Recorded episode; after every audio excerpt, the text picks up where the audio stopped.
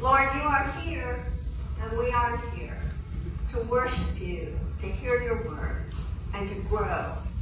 In the name of the Father, Son, and Holy Spirit. Amen.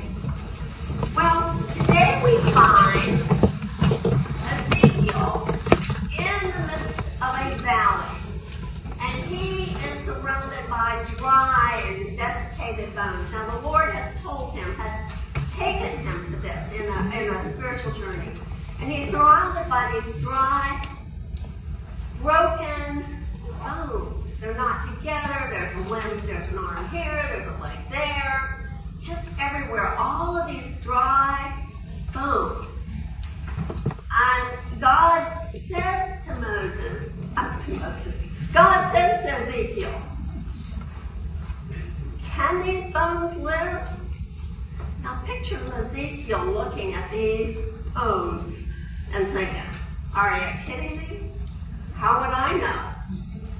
And he responds honestly and he says, Lord, you're the only one that knows the answer to that question.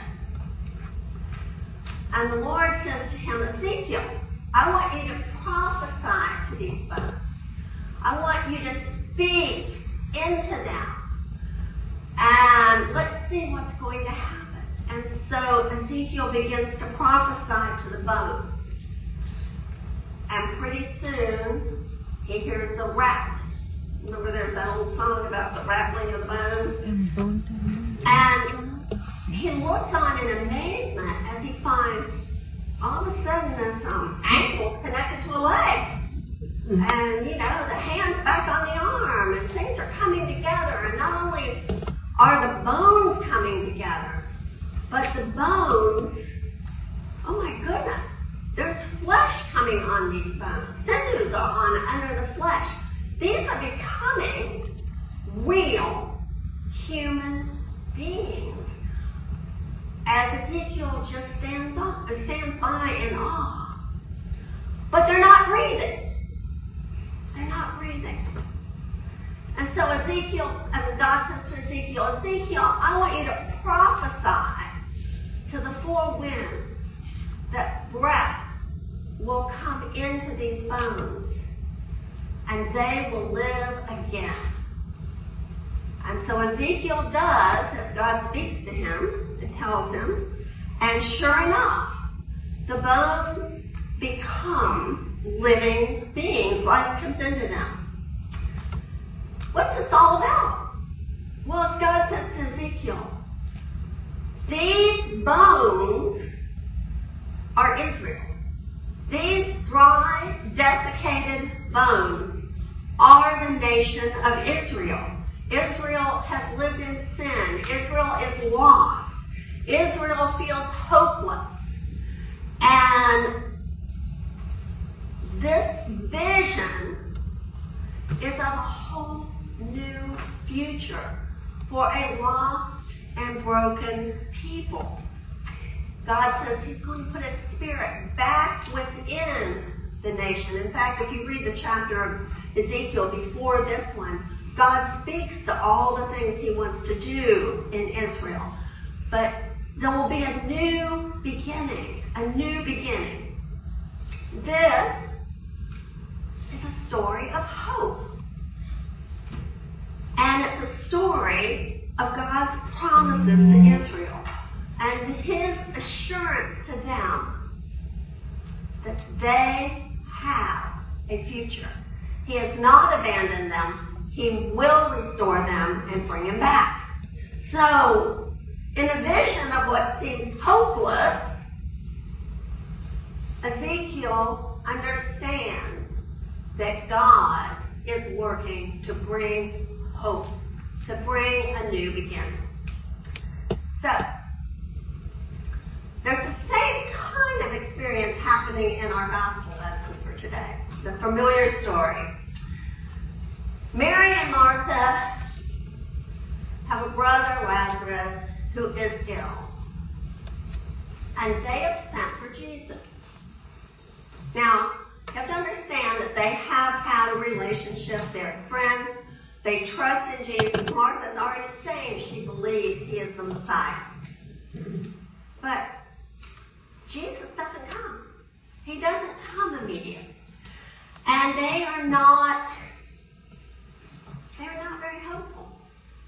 I mean, Lazarus died. He's dead. They placed him in a tomb. And still, Jesus has not come. So, now, I gotta tell you, it was dangerous for Jesus to go to Bethany, to be so close to Jerusalem, because they were trying, all of the um, Pharisees and all were, were trying to sabotage Jesus in any way they could. So there was some physical danger. But Jesus delays. He doesn't go. He waits two days, and then he finally says, well, Lazarus has fallen asleep. And we're going to go and wake. And the disciples who know about the danger that waits for them in this area then. And this is another place where John has them take literally what Jesus is meaning spiritually. They say, he's sleeping. He'll wake up. No need for us to go. And Jesus says, we're going. And Thomas says to the others, well, if Jesus is going, we might as well go and die with him. Mm-hmm. A little fatalistic, but certainly loyal. Old Thomas is going to go and die with him. So, two days later, Jesus arrives and he finds Lazarus has been in the tomb for four days. Now, the Jews believed that your soul left your body the third day after death. So, in their minds, Lazarus is really and truly dead. There is no hope. He is, the soul left the body, and he is, as Martha will tell us, already starting to decay. So, Jesus arrives and talks first to Martha. And the first thing that she says to Jesus is, and I want you to remember these words because we're going to hear them again. If, if you had been here, Jesus, things would be different. If only you had come as quickly as I wanted you to, things would be different. If you hadn't lingered, Lazarus wouldn't be in a tomb. If, if, Jesus, if. And these words hang between them. And Jesus says to Martha, Your brother will rise again. And she said, I know he'll rise at the last day. But if he'd been here, Jesus, he wouldn't be dead now. I mean, can't you just hear her little mind going? Martha is always figuring things out. And Jesus says, I am. I am the resurrection. I am life. And we talked about this I am statement a couple of weeks ago, where Jesus is saying, ego eimi in the Greek. I. I. Repeating the, um, what he's saying. So, he says, Martha, do you believe? And Martha says, yeah, Lord, yes, I do believe you, and I do know you're the Messiah. But if you come sooner, we wouldn't be in this situation.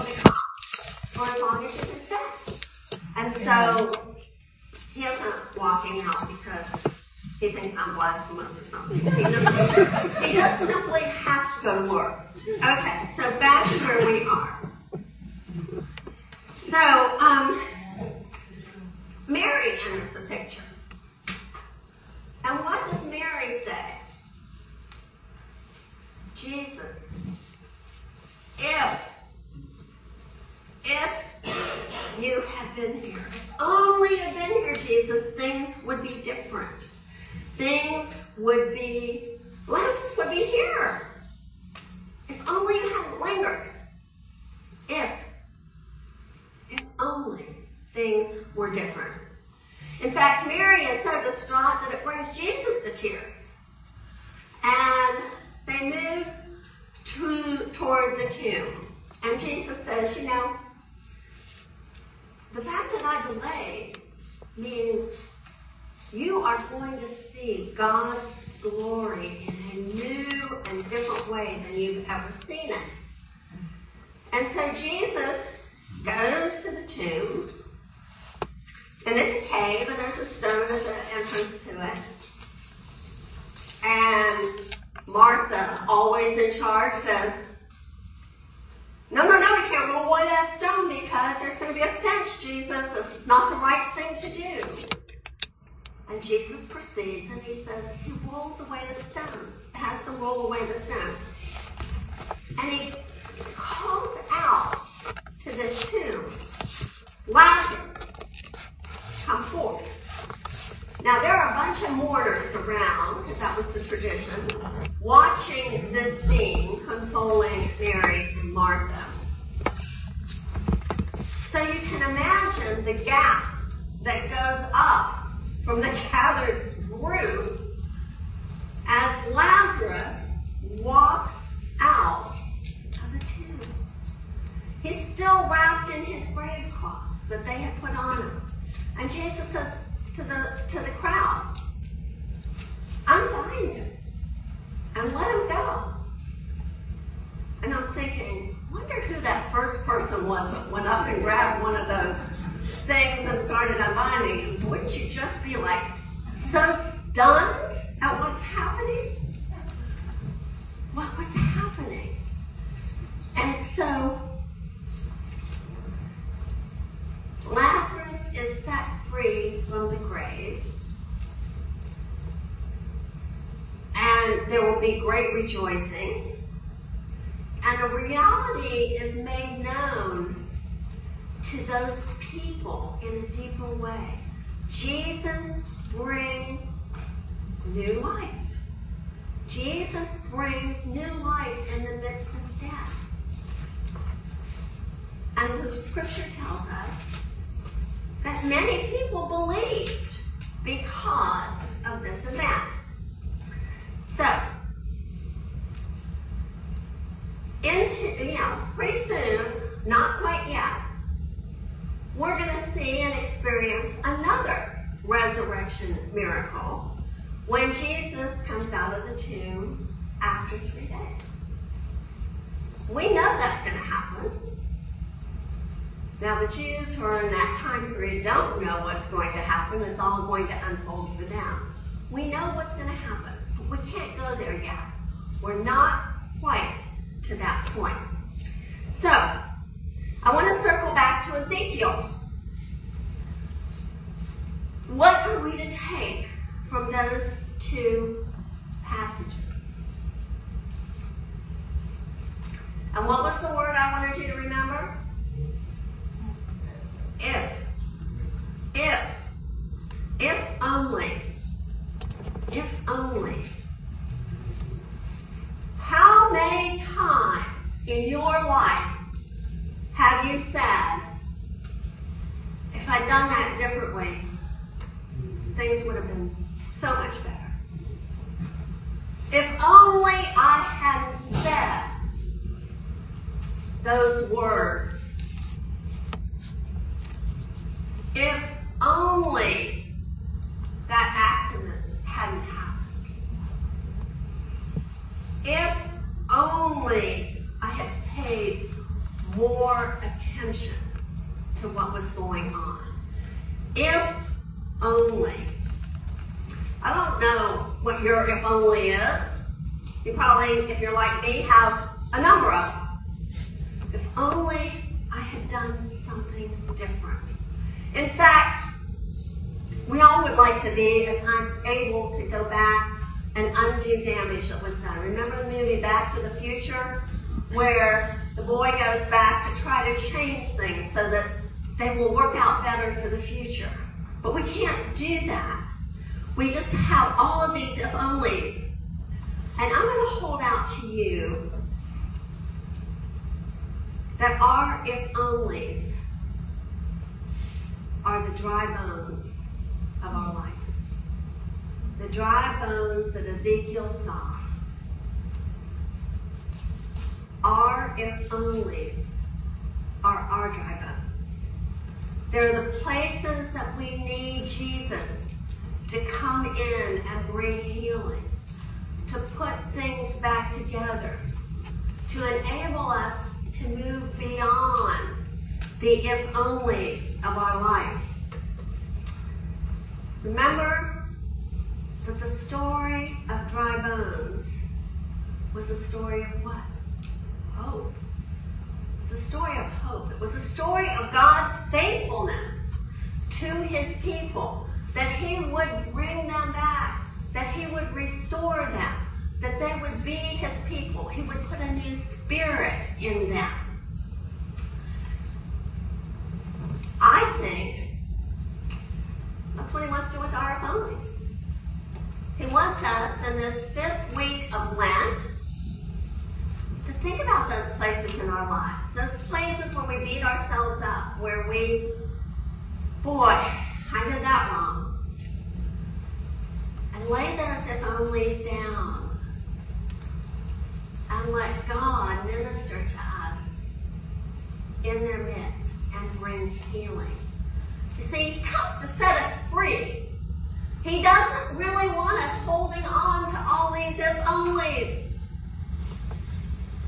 We can't really, truly be free to be the people of God if we're walking around beating ourselves up for the things that we've done.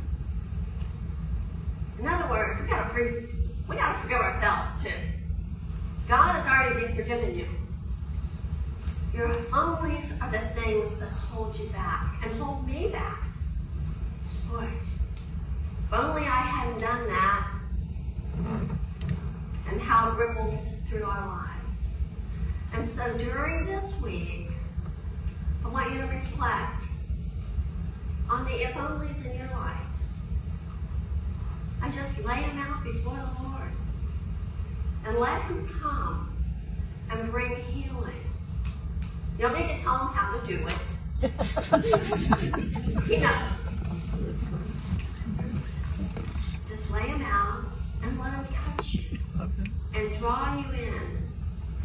Love you and give you once again that grace that He so desperately wants to pour out on you. And all will be healed. And we will walk forth in a deeper faith, not bound by our past, but free to be the people of God in the future.